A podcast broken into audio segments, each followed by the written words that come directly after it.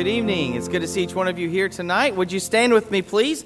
Let's turn to page 440 to begin our service together. A shelter in the time of storm. We'll sing verses 1, 3, and 4 together tonight. Page number 440. Sing it out on that first verse. The Lord's our rock, in Him we hide, a shelter in the time of storm. Secure whatever ill betide a shelter in the time of storm. Oh, Jesus is a rock in a weary land, a weary land, a weary land. Oh, Jesus is a rock in a weary land, a shelter in the time of storm. The raging storms may round us beat, a shelter in the time of storm. We'll never leave our safe retreat, a shelter in the time of storm. Oh, Jesus is a rock in a weary land, a weary land, a weary land. Oh, Jesus is a rock in a weary land, a shelter in the time of storm. Oh, rock divine, oh, refuge dear a shelter in the time of storm. Be thou our helper ever near, a shelter in the time of storm. Oh, Jesus is a rock in a weary land, a weary land, a weary land. Oh, Jesus is a rock in a weary land, a shelter in the time of storm. Aren't you thankful for that shelter in the storm tonight? Amen. Well, it's good to be in the Lord's house. Tonight, our oasis in the desert on Wednesday night.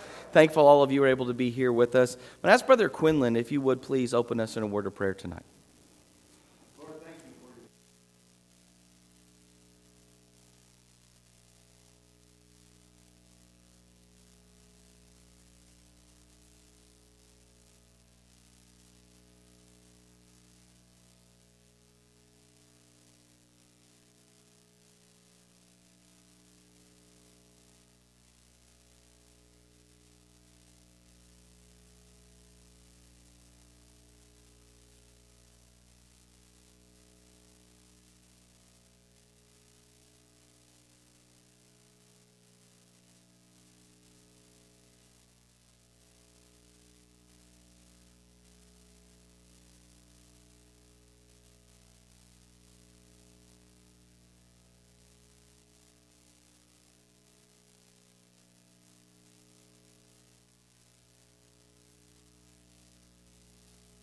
Seated together tonight, if you would, and just a few uh, announcements to uh, remind you of, make you aware of, and I know how announcements go, so don't tune us out. Okay, we got a lot coming up, and uh, it's amazing. I, you know, of course, teaching in the school makes some announcements, and then we walk out of the room, and one of the children will say, "Now, what about this?" Like, I just said that two minutes ago. Right, do you listen to announcements? No. Okay. And uh, I know us adults are sometimes not much better, right? So uh, go ahead and pay attention and listen. Of course, uh, as already been mentioned, uh, keep the pastor in your prayers as they'll be traveling back uh, tomorrow. And uh, so keep them in your prayers. And um, I know that he's already been in contact with me at least and, and, said everything's going great while they're there and just having a good conference and been able to bless and help some home mission works and things like that already. So just a wonderful time they're having there and in services now as we speak. And so uh, keep him in your prayers there. And then um, wanted to go ahead and let you know that uh, the water is back on over in the fellowship hall. Okay. Um, so praise the Lord for that. We have hot and cold water, and uh, I, I, do know that we've got some events coming up uh, this weekend, and of course uh, on Sunday, and so that's good to have that. But still, cannot use the whole kitchen, so be aware of that. Okay, so bring uh, if you're bringing food for these different uh, things that are coming up, make sure that uh, you bring it hot and ready to go and things like that. Um, but at least there's some water over there, so we're grateful for that. Don't forget, this Saturday at 11 a.m. will be the memorial service for Mrs. Doris Clark. Uh, so make sure you're here for that if you can be, and it'll be right here in the auditorium.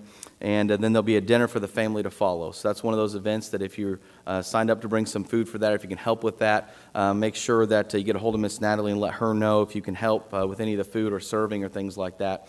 And I know she would appreciate that. and then um, don't forget Sunday night, we've got our sending out service for Brother Jack and Miss Lizzie Parker. And so that'll be another event taking place over in the fellowship hall that we're trying to make the best use of right now. And uh, so be aware of that. We're looking forward to that. It'll be a, a really good time. Have a special service in the evening, and then have a fellowship over there. And of course, our missionaries to Japan. We're looking forward to uh, being able to send them out on deputation. They've already started on deputation, actually, and just doing a great job. So uh, make sure that you're here uh, participating in that. And then don't forget, uh, we can be a blessing and a help to them with some gift cards, maybe to Walmart and some things like that, places that they'll, they'll use as they're out on deputation. So um, please bring things like that to be a blessing and a help to them. Don't forget also that in the back, on the way out on the left, if you're planning on going to the couples retreat, that's February 3rd and 4th at the Doubletree Hotel. All right. I, I, had to really laugh at that when Pastor made that mistake because that's something I would do. All right. And I, I just really got a kick out of that. But at the Doubletree Hotel, and uh, so uh, make sure that if you want to go to that, that'll be a real blessing to you. Sign up out there on the left. Um, it's $190 for a couple. You need to be signed up by this Sunday night, all right, if you plan on going to that. Money's not due this Sunday night, but you need to be signed up by this Sunday night so we can make arrangements for that. And that, again, is on February 3rd and 4th, all right? And then don't forget, uh, next Monday, there is no school for Faith Baptist School. Uh, so make sure, uh, if you're a parent, that you understand that. Don't drop your kids off because no one will be here to watch them. I mean, maybe you don't care, but we won't be here, so I won't know the difference, all right? So um, uh, be aware of that. But next Tuesday, we do have school, and Tuesday night we have ball games here at our church uh, over in the gym there uh, with Heritage Baptist from 6 to 8 p.m. So come on out and cheer on the teams, all right? I know they would greatly appreciate that, and I'm sure it'll be fun time for you, and you'll get a blessing out of it as well. So a lot of things to be aware of that are coming up, all right? And if you have any questions, you can certainly uh, ask any of us that uh, know what's going on. We'll be glad to answer anything we can. If you would get your prayer list out tonight, and uh, just have a lot of things that are on the prayer list we need to go over uh, this evening. Good to see the Carr family here tonight, and uh, be in much prayer for them with the loss of his sister there, and and I know that they would greatly appreciate uh, that. And uh, also received a, a, phone call from Brother C.J. Reeves tonight, or a text message actually, and he asked prayer for Landon, uh, little Landon. If you can keep him in your prayers, he's had a lot of just a lot of constant coughing and things. Uh, they had him tested for you know COVID and different things like that. Everything's come back negative, but they did give him some medication uh, to try and uh, relieve the coughing and stuff. They're getting pretty concerned about him, but he did tell me a little bit ago that the medication seems to be helping some, and so that uh, that's a blessing there. But he did ask if we would uh, keep little Landon in our prayers, and certainly we will do that. Uh, some that are on our, our prayer list that have been on there for quite some time. Think of uh, Miss Carolyn Moore.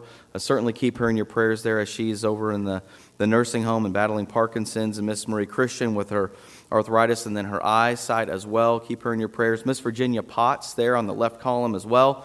Uh, still recovering from uh, the fall that she took and the, the broken ankle there. So uh, keep her in your prayers.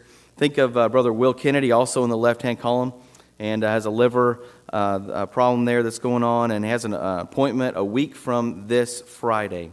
All right, so uh, he's excited about that to uh, get some stuff going on that. So um, make sure that uh, you're keeping him in your prayers. I know he would appreciate that.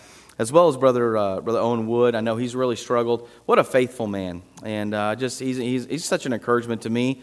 Um, just a little personal testimony. I can remember him when I was a little kid, and just always here, always faithful, and still faithful. And uh, so just keep him in your prayers as he battles some health issues. Um, I know Miss Laura Quinlan would really appreciate your prayers as well. She's really been struggling, and uh, I, I, know she doesn't make a big deal out of it usually, but uh, if you've noticed, she's not on the pianos on Sunday and hasn't been teaching in the school, uh, just really going through some health battles. And so I know she would greatly appreciate uh, your prayers as well. So keep her in your prayer.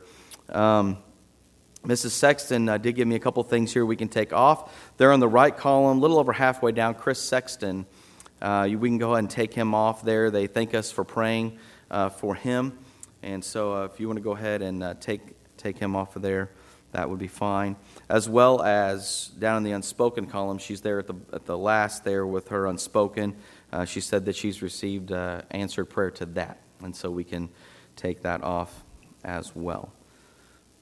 So, just a lot going on, a lot of things to pray for. What else um, can we add to the prayer list or take off tonight? Anything at all? Mrs. Bellis?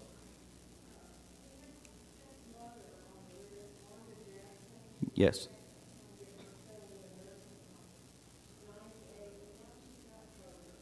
Oh, my. Okay, so uh, Miss Wanda Jackson there, the second up from the first, on that first left hand column there, uh, if you want to add her on there uh, for COVID. My goodness. We'll sure be praying for her. Yes, sir.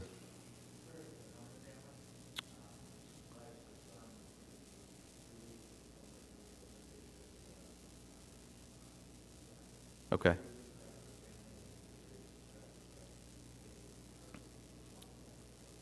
Sure.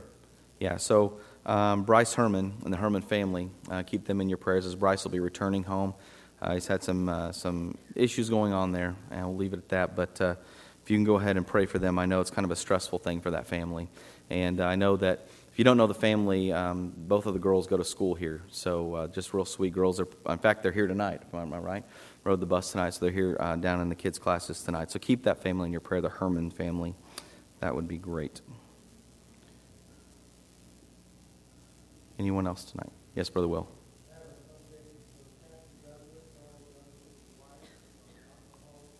Okay. Great. Amen. Amen.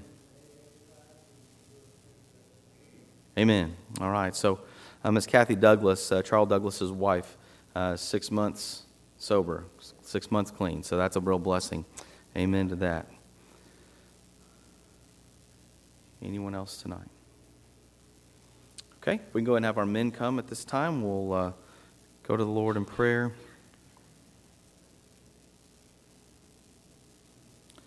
Thankful that we serve a God that we can pray to. Amen. And He hears our prayers and answers our prayers. And um, pray to the one whose hand moves the world.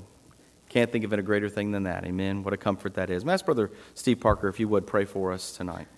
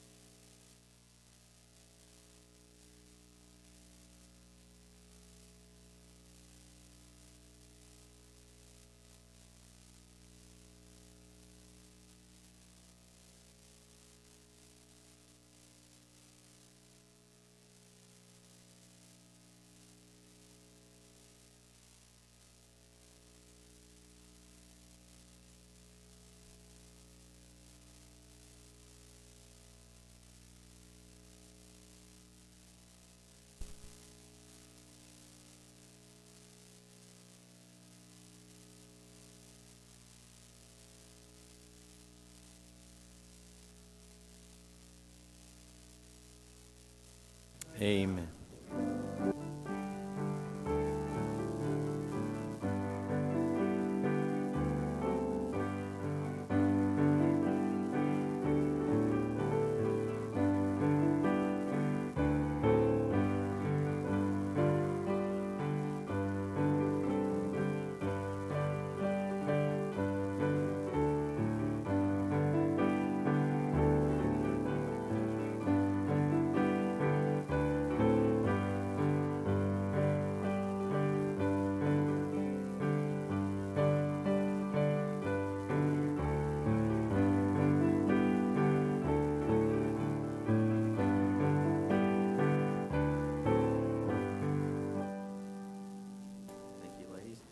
You stand with me once again, please? Let's turn to page 422.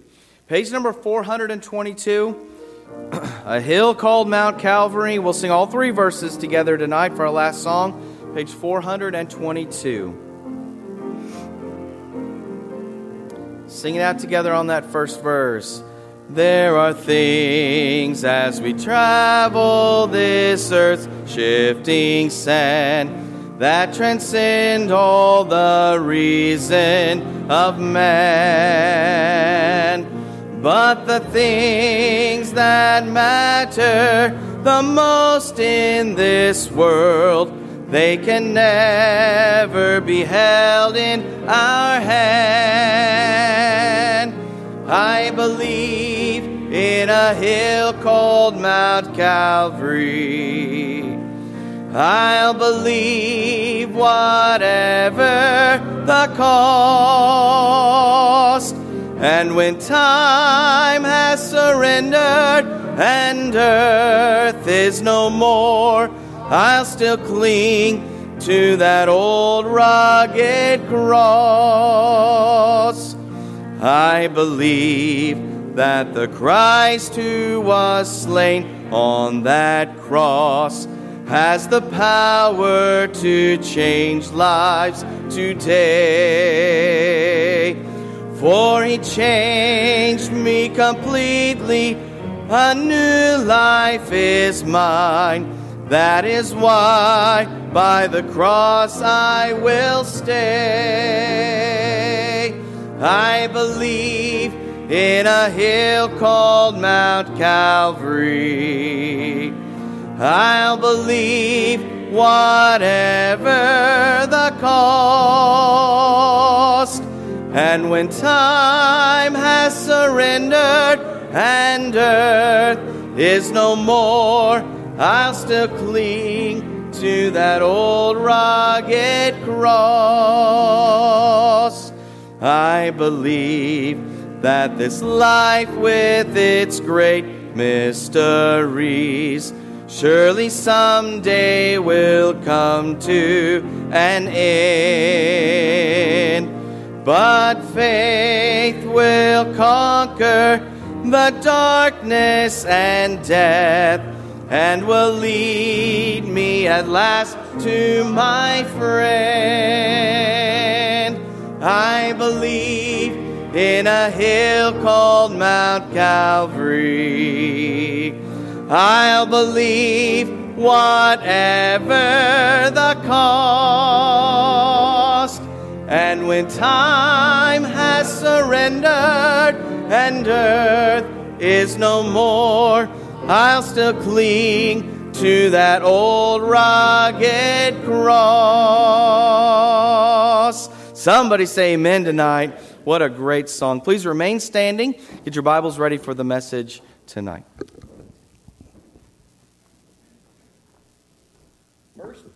chapter 3. Back in 1 Peter chapter 3 again this evening.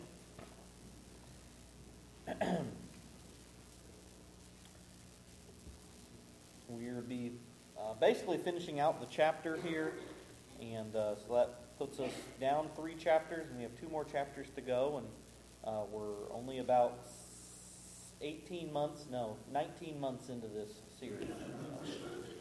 1 Peter chapter 3.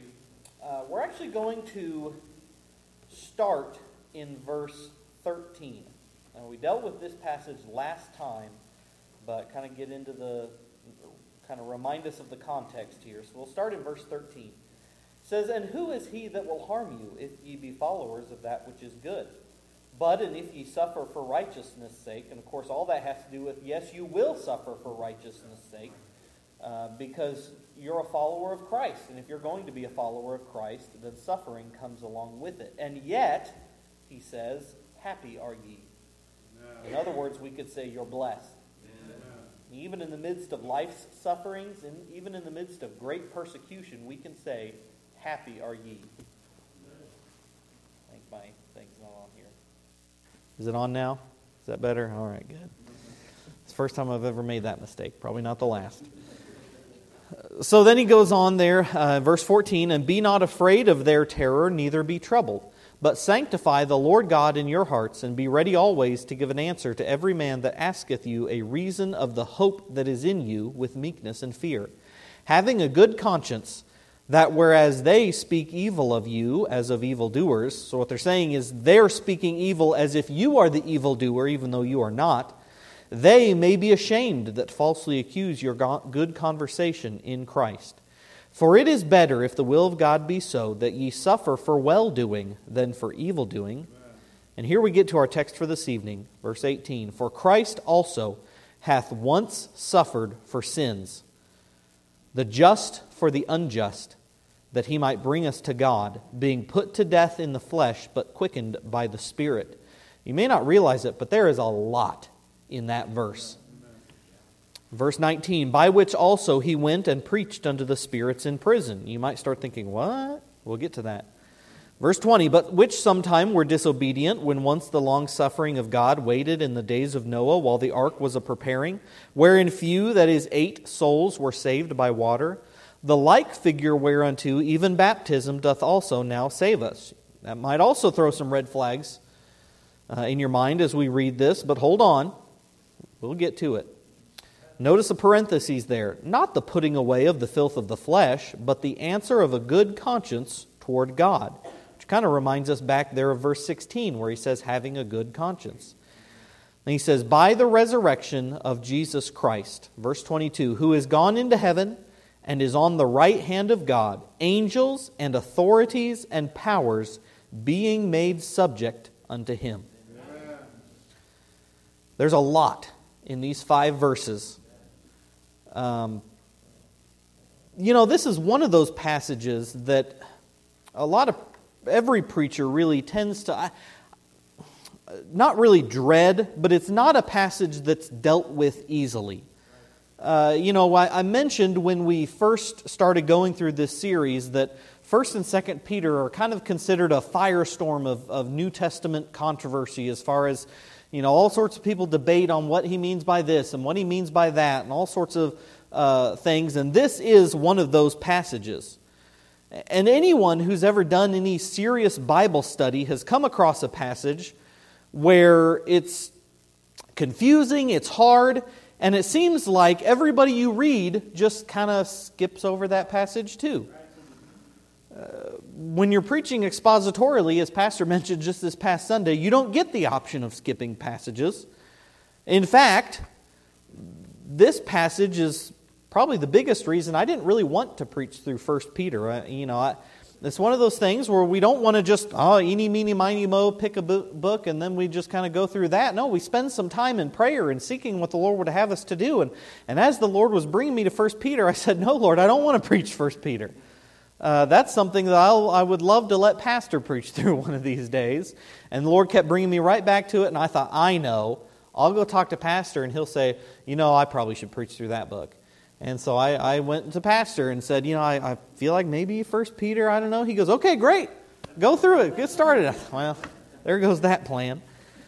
And so, I mean, this passage really, for the past getting close to two years now, has really been on my mind a lot. I, have chewed on it a lot, and uh, there's just a lot of controversy and, and a lot of, well, this idea and that idea, and everybody has their reasons and their arguments. But I'm so thankful that the Lord doesn't leave us to just muddle through these things on our own. I mean, yes, there are good commentaries we can read and there are good study helps that we can go to, uh, but more than that, we quite literally have the Holy Spirit of God to help us as we study and as we read His Word.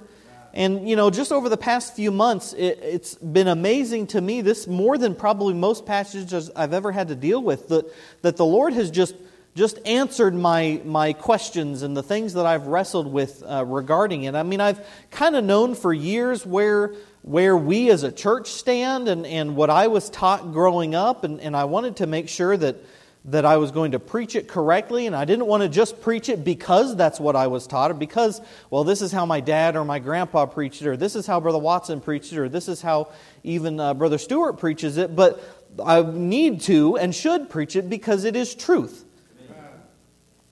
And so, dealing with this passage, it's been amazing to me how, see, that the Lord has just put the pieces together as I've needed them. I've just happened across articles where uh, where somebody has some really good arguments and, and dealing with tying it into other passages and things like that, that just out of the blue kind of came up that I saw or, or read or things like that. Uh, I'm thankful that our pastor is, is led of the Lord as he preaches. I mean, some of the passages even he's dealt with recently, we just recently went through Ephesians 4, which uh, ties in with this passage as well. We may reference it a little bit. I'm not going to spend a lot of time with that.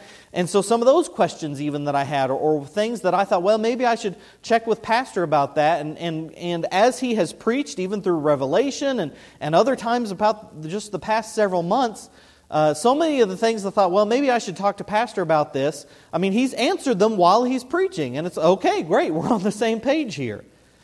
And I'm th- so thankful for the leadership of the Lord, how he does that.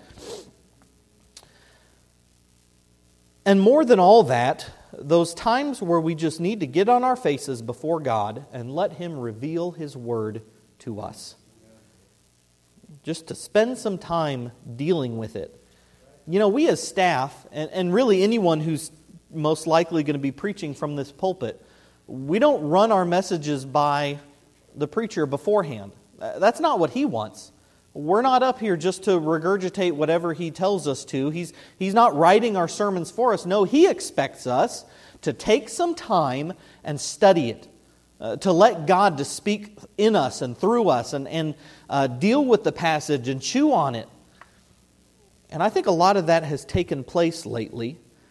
And as I've done reading, as I've, I've dealt with you know, all the various viewpoints and all that, that with this passage, I've come to one primary conclusion. Most of the controversy surrounding this passage has primarily to do with focusing on minor issues at the expense of the main point. So, if you're already familiar with this passage, you may find that we won't deal with it quite like you'd expect this evening. But I think we're, we're going to focus on really what Peter's main point is. So, we already read verses 13 through 17 as well. Uh, we're going to go ahead and pray, and then you can be seated. Lord, thank you for your grace and for your mercy. Thank you for your word. I pray that you'd work and that your spirit would have liberty tonight. I ask this all in Jesus' name. Amen. You may be seated. Thank you for standing. I realize that was a little bit of a lengthy uh, introduction there. so we dealt with verses 13 through 17 last time. We read those already. Uh, we've seen how that there is very much a theology of suffering in the New Testament. Now, it's not this, uh, uh you know, there's groups throughout uh, history who've kind of been this religious aesthetic movement where they uh, you know, restrict themselves and they won't uh, enjoy anything and they just kind of live this uh, monastic type lifestyle. Even among Christian groups, that, that has been the case from time to time. And they kind of have this put suffering up on a pedestal. And ultimately, a lot of those, really, the logical conclusion is just to the point where they worship the suffering rather than the one who suffered for them. Uh, and I don't think Christ expects us in fact, we can see throughout uh, the Word of God that, that so many things in our lives, God gave us good things to enjoy. Uh, there's, there's no problem, no wrong, uh, nothing wrong about having some creature comforts and things like that. And somebody is able to buy a, a new car and has all the options on it. There's nothing wrong with that. And someone might say, well, no, no, no, no. You need to have the worst, junkiest car you could possibly own then you know you're really spiritual. No, that's not how this works. But there is still a, a theology of suffering in the New Testament. Christ tell his, tells his followers to take up their crosses in order to follow him. This isn't just suffering with health issues or life circumstances. You may even suffer for doing right. We talked about last time how that even in the midst of that suffering and that persecution, God expects those who follow him to be witnesses of his grace and his love to all mankind. But the passage doesn't stop there. It may have seemed a, a, little odd to stop there at verse 17, kind of transitioning into the last part of the, of the chapter there, getting into verse 18, because that really is a, those couple verses there are really a, a transition between the two, but it's still within that same context. Now remember, the overall context of the entire letter is dealing with faithfulness in the midst of persecution and suffering. And just like we, as followers of Christ, will suffer for doing right, in verse 18 it says, Christ suffered for doing right. More than that, Christ suffered even unto death, and yet he deserved none of it we can never escape the fact of our sin. All the suffering and torment we could go through would never outdo our great sin. Yet Christ took that suffering on himself to provide the means of escape. Do you know what the primary purpose of Christ's sacrifice was? Reconciliation. Uh, to reconcile a sinful creature with a holy and perfect Creator. And this right here should determine how we look at these next uh, these five verses. Yet when you look at commentaries and articles, publications, internet, all that kind of stuff dealing with this passage, the vast majority breeze right on through verse 18 to get to the good stuff. We want to deal with the the controversial part with the, the seemingly kind of odd, weird things there in verses 19 and 20. And, and they just kind of go right through verse 18, like, oh, yeah, these are good things, and let's get to verse 19. But frankly, in my opinion, verse 18 is the crux of the matter. Uh, it determines the rest of this passage. It says there in the beginning of verse 18 For Christ also hath once suffered for sins the just for the unjust, that he might bring us to God. It wasn't just that Christ suffered for doing right. It wasn't just that Christ suffered as a martyr. It was that Christ suffered the penalty for the sins of all mankind for all time, all the way to death, so that he could reconcile God's most precious creation to himself. But that death wasn't the end. No, the work of the Spirit brought life. So while Christ's body was killed, his Spirit brought new life. Notice he says they're being put to death in the flesh, but quickened by the Spirit. We're going to deal, uh, kind of bring this all, all back to verse 18 here towards the end. Pardon me. But I want you to remember this as we go through this, the, the passage this evening, as we're dealing with all this the, the overarching theme, the context here is Christ suffered for our sins in order to bring reconciliation between us and our Creator. now look at verse 19. By which it says, He also went, also he went and preached unto the spirits in prison, which sometime were disobedient when once the long suffering of God waited in the days of Noah while the ark was a preparing, wherein few, that is, eight souls, were saved by water.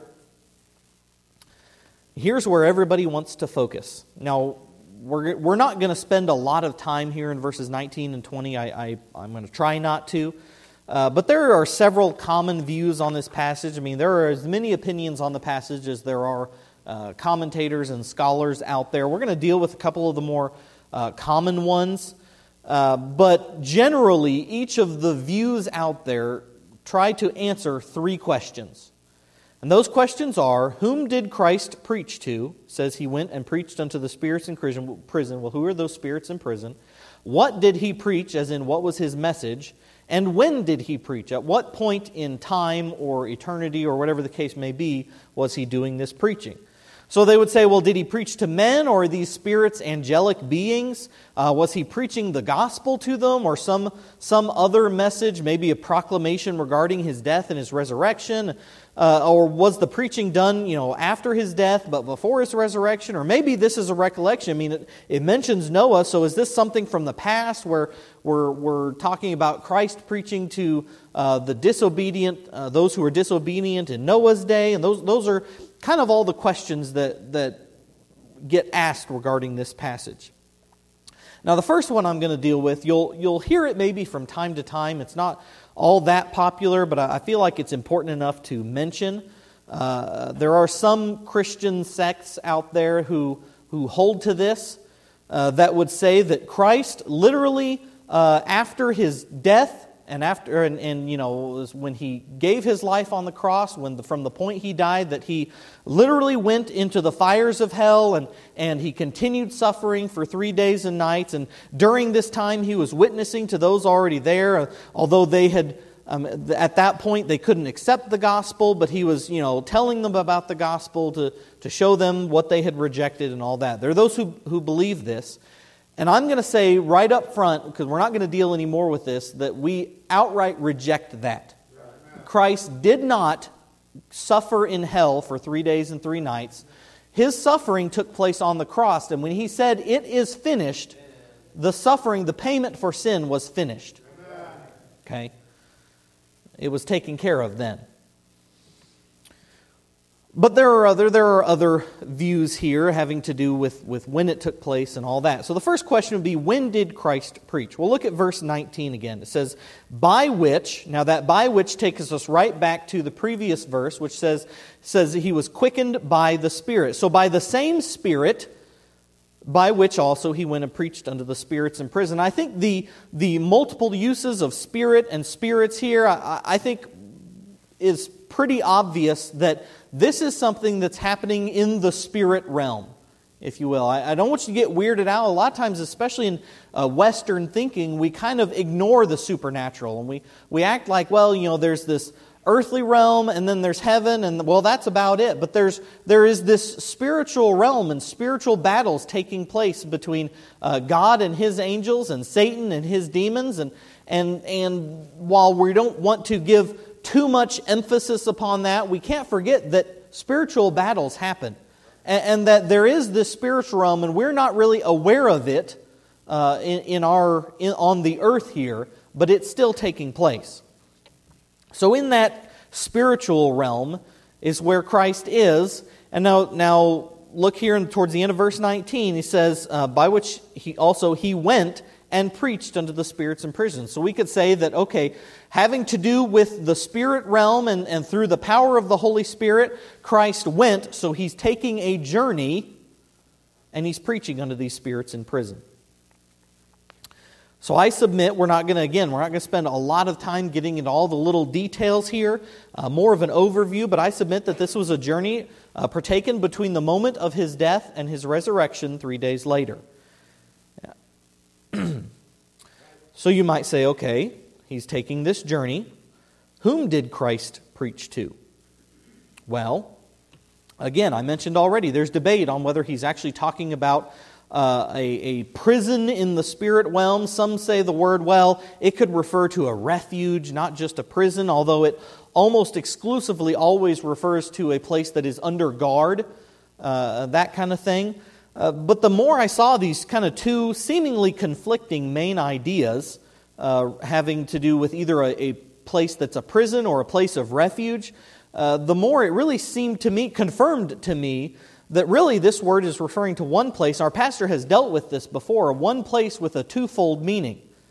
Uh, but from this passage and others, and of course we've talked about uh, Ephesians chapter 4 and Luke, I'm blanking on the chapter at the moment, but the the uh, uh, story of the rich man and Lazarus and, and other passages, uh, how that Christ took this journey to the paradise side of hell. we got to remember that hell oftentimes is used in the scriptures is not specifically just referring to that place of fire and torment, but rather the Old Testament saints, because Christ's uh, atoning work had not taken place yet, uh, the Old Testament saints were in Abraham's bosom or there in paradise, And so Christ then, during this time, took a journey to, to that place and he led captivity captive. Uh, he, he, if you will, preached while he did not need to preach the gospel to them because they had already trusted in God, which we've seen throughout Scripture is really the basis of uh, uh, salvation, is taking God at his word, trusting in him. And so he went there, but at the same time, from that place of refuge, again, we see from the story of the rich man and Lazarus how that there was communication between these two parts. And so then Christ did his preaching there. I believe probably it was more along the lines of a proclamation of victory, a proclamation of dominion. We'll see that here later on in the next couple verses. Pardon me, I need to take a drink of water. So he does all that. And you might say, but there in verse 20 it says, it talks about uh, those who were disobedient when once the long suffering of God waited in the days of Noah. And some would say, well, you know, this would have to do with, it's talking about how that Christ was preaching through Noah to those who were disobedient in his day. And of course, the Bible tells us that Noah, not only was he building the ark, he was preaching and witnessing while he was doing it. And certainly, I think we can say that it was Christ witnessing through Noah. Uh, that is so much of them. Uh, of we can see these uh, what we call often call theophanies, or more specifically Christophanies in the Old Testament. How that Christ was working and even revealed Himself to people from time to time in the Old Testament. And by that same token, we can say that Christ was preaching through the prophets. Of course, we saw that in, in chapter 1 here in 1 Peter, how the, the prophets didn't even realize what they were uh, prophesying, what they were writing, wasn't just to the people that they were prophesying to at that time, but it was also for us, those who would follow Christ later on. So we could say that, well, yes, it, it is true that Christ was pr- witnessing and preaching through Noah, but that this passage isn't specifically talking about him preaching through Noah at that time. It's simply a, a connection here, a, a uh, an example, and I think we'll see more of it, especially as we get into chapter or verse 21, of those who were disobedient in Noah's day will be or were preached to when Christ went to paradise. Now, in fact, we can think of some comparisons. One guy has some comparisons I, I felt like would probably be worth uh, uh, mentioning here tonight. We think about Noah, comparing the time of Noah with our time today, because you might wonder, well, why would he have even brought up Noah specifically dealing with these you know, spirits in prison and all that? Why would he uh, have brought up Noah? But I think in Peter's mind, he sees a lot of comparison between the time of Noah and the time of the New Testament church. Noah was a minority surrounded by hostile unbelievers. He was righteous in the midst of a wicked world. He witnessed boldly to those around him. He realized that judgment was soon to come upon the world. You see these comparisons? They're true today. In the unseen spiritual realm, Christ preached through Noah to the unbelievers around him like he does today.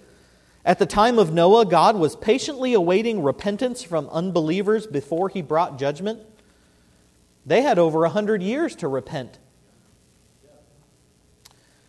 and Noah was saved, says there in ver- the end of verse 21, or I'm sorry, verse 20, wherein few, that is, eight souls, were saved by water. That would be Noah and his wife and his sons and their wives. So I think we can say, it, say from this that the first two questions have been answered. That Christ took this journey to preach to the uh, uh, the, both the Old Testament saints and those who had rejected Christ and who were uh, in hell at that time, suffering the torment like the rich man was. He proclaimed victory, I think we'll see here in a minute, over uh, death and hell and the grave. And he uh, led the Old Testament saints out of there. Pardon me. And then the last question is I already mentioned this a little bit, but his, what specifically was his message? Okay, so we know that your only chance to cr- trust in Christ is on this earth. Once you die, it's too late. It's, a, it's appointed unto man once to die, but after this, the judgment. It's always been this way. So I don't believe he went to preach the gospel either to the Old Testament saints or to the unrighteous. Rather, his message was one of victory. Uh, Christ, through his death, was able to proclaim victory and dominion over death, hell, and the grave. Now look down in verse 22 real quick. Who is gone into heaven and is on the right hand of God. Look at this. Angels and authorities and powers being made subject unto him. That's why I believe his message was one of victory and dominion. When it's all said and done, he is the conqueror, he is victorious. But you know what all of that really serves to illustrate? Remember, this is simply an example Peter is using to get across the main point, which we find there in, uh, primarily in verse 18, and then uh, also there in verse 21 and 22. Christ's suffering was sufficient. It was sufficient to redeem fallen man. It was sufficient to reconcile the creature to the Creator. Now look at verse 21. The like figure whereunto even baptism doth also now save us, not the putting away of the filth of the flesh, but the answer of a good conscience toward God by the resurrection of Jesus Christ. Let's read it again without the parentheses. The like figure whereunto even baptism doth also now save us, by the resurrection of Jesus Christ, who is gone into heaven and is on the right hand of God. Christ suffered even unto death and God the Father accepted that sacrifice. That is salvation. Uh, I know our pastor has preached this before, and we're not going to get into all of that, but I believe Christ took his own blood and poured it out in the temple as the final atonement for sin. Uh, the temple being the temple in heaven, because the temple on earth was made like to the temple that is already in heaven. He took his own blood into the Holy of Holies and made the final atonement. And Peter says, the like figure whereunto, what, what like figure? Okay, look back in verse 20. When once the long suffering of God waited in the days of Noah while the ark was a preparing, wherein few, that is, eight souls, were saved by water.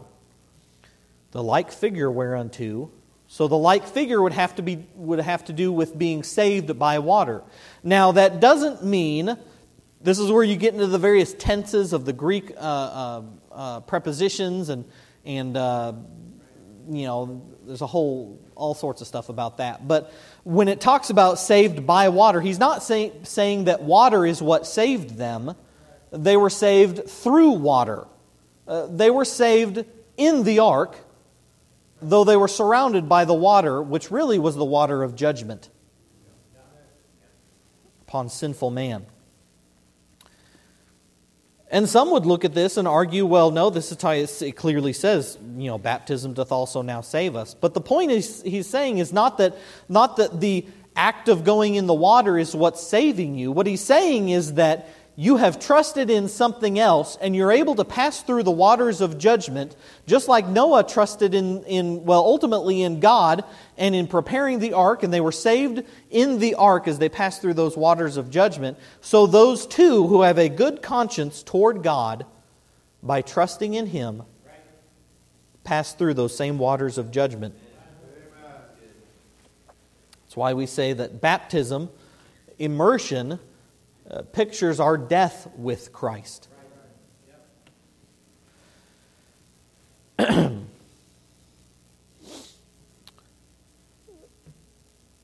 so you obtain a good conscience before God. That's what it says the answer of a good conscience toward God by the death, burial, and resurrection of Jesus Christ. That outward act symbolizes the inward transformation that has taken place through the power of the Holy Spirit in you. And Christ gained that dominion by conquering death and hell through his suffering.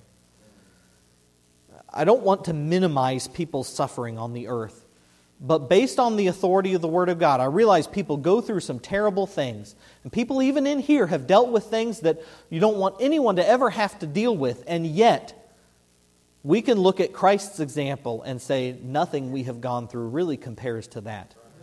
Because he took the weight of the sin of the entire world on his shoulders. We can look at our own lives and think of how unworthy we are uh, of the, the best person to have ever lived is still a sinner and unworthy of salvation. All the suffering that we could go through, really, you might say, well, you know, they, they were good people and they really didn't deserve to suffer that way. But ultimately, when we look at our sin in the light of the Scripture, uh, we deserve so much more. Christ deserved none of it, and yet he took it all on himself.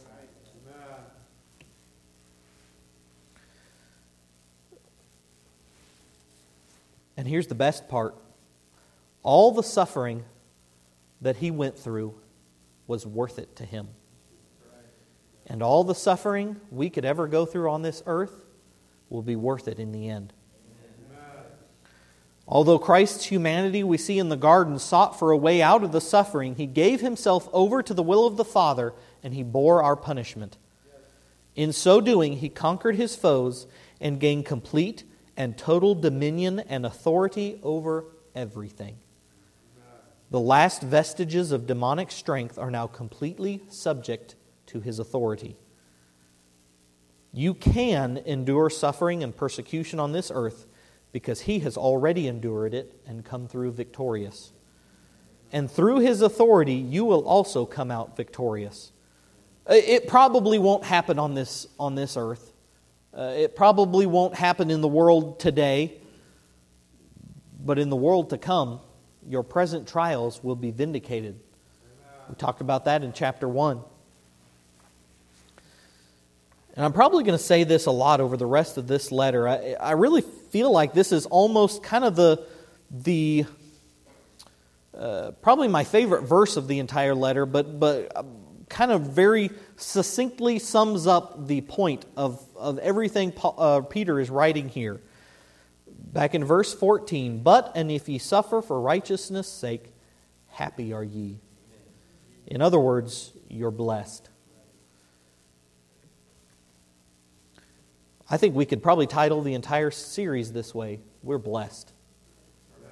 We've dealt with suffering. Uh, there are people in here who've dealt with suffering that we wouldn't wish on anyone and yet can still say we're blessed uh, because we have the grace of Jesus Christ to help us.